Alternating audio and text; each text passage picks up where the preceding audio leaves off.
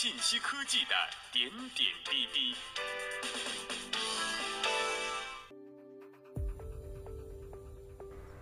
听众朋友们，大家好，欢迎收听本期每日科技视点。今天这期节目，我们一起来聊一聊滴滴裁员。二月十五号，滴滴 CEO 陈维宣布，二零一九年会聚焦当前最重要的出行主业，继续加大安全和合规投入，提升效率。因此，将对非主业进行关停并转，对业务重组带来的岗位重叠和绩效不达标的员工进行裁员，整体裁员比例占到全员的百分之十五，涉及两千人左右。二月十三号，一份滴滴出行内部流传的财务数据显示，该公司二零一八年全年亏损高达一百零九亿人民币。同时，二零一八年全年，滴滴在司机补贴方面投入共计一百一十三亿元。对此，滴滴方面尚未回应。据报道，二零一七年滴滴全年亏损为三亿到四亿美元。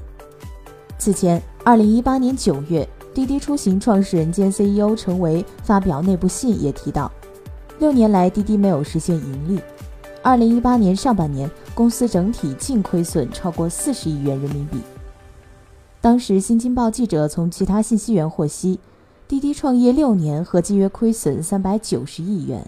以此估算，受两次安全事故影响，滴滴二零一八年下半年亏损超过六十亿。创业六年合计亏损也超过四百亿元。根据极光大数据二零一八年第四季度网约车平台数据显示，滴滴出行渗透率为百分之十四点七，位居第一。滴答出行渗透率为百分之一点九，排名第二。这意味着滴滴出行叠加优步中国的渗透率是其他网约车平台总和的三倍。占据网约车市场多数份额的滴滴为何还在亏损？除了非主业的投入外，或与对司机的补贴有关。二零一八年全年，滴滴在司机补贴方面投入共计一百一十三亿元。此前，二零一八年九月。陈伟介绍，出行业务对应 GMV 的平均佣金率约为百分之十六，绝大部分返还给了司机和乘客。公司整体对应 GMV 的毛利率只有百分之一点六。二月十三号，记者获得多位滴滴司机一月份个人收入流水账单显示，五位司机的奖励占收入分别是百分之二十一点九二。百分之二十九点九三和百分之十三点九，百分之十点九，百分之三十八点六七。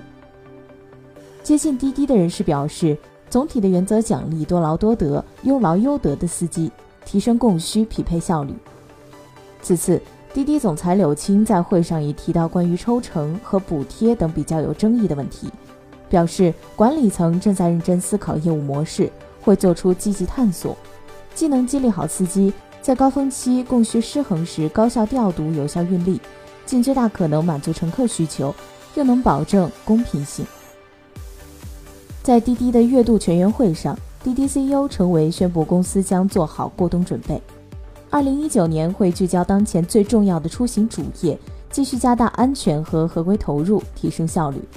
此外，将在安全技术、产品和线下司机管理及国际化等重大领域加大投入。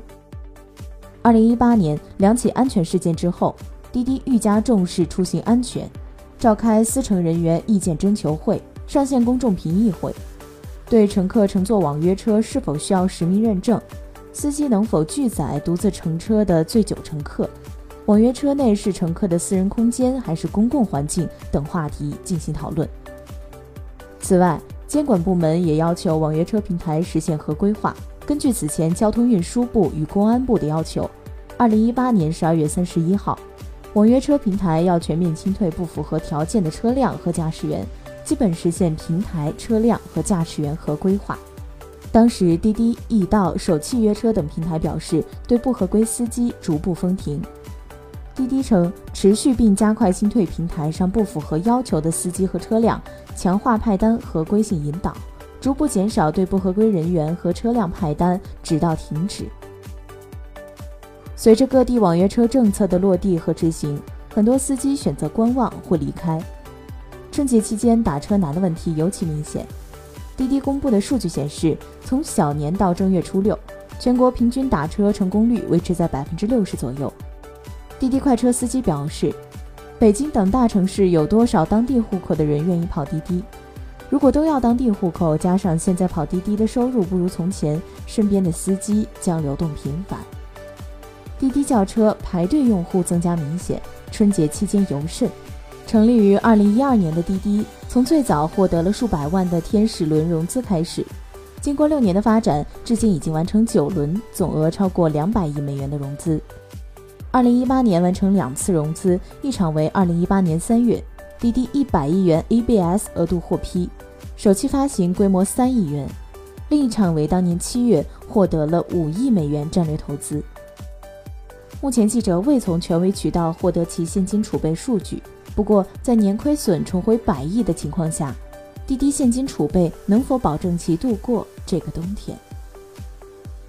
听众朋友们，以上您所收听到的，滴滴裁员约两千人，过冬现金储备够过冬吗？节目内容节选自《新京报》，感谢您的收听，我们下期再会。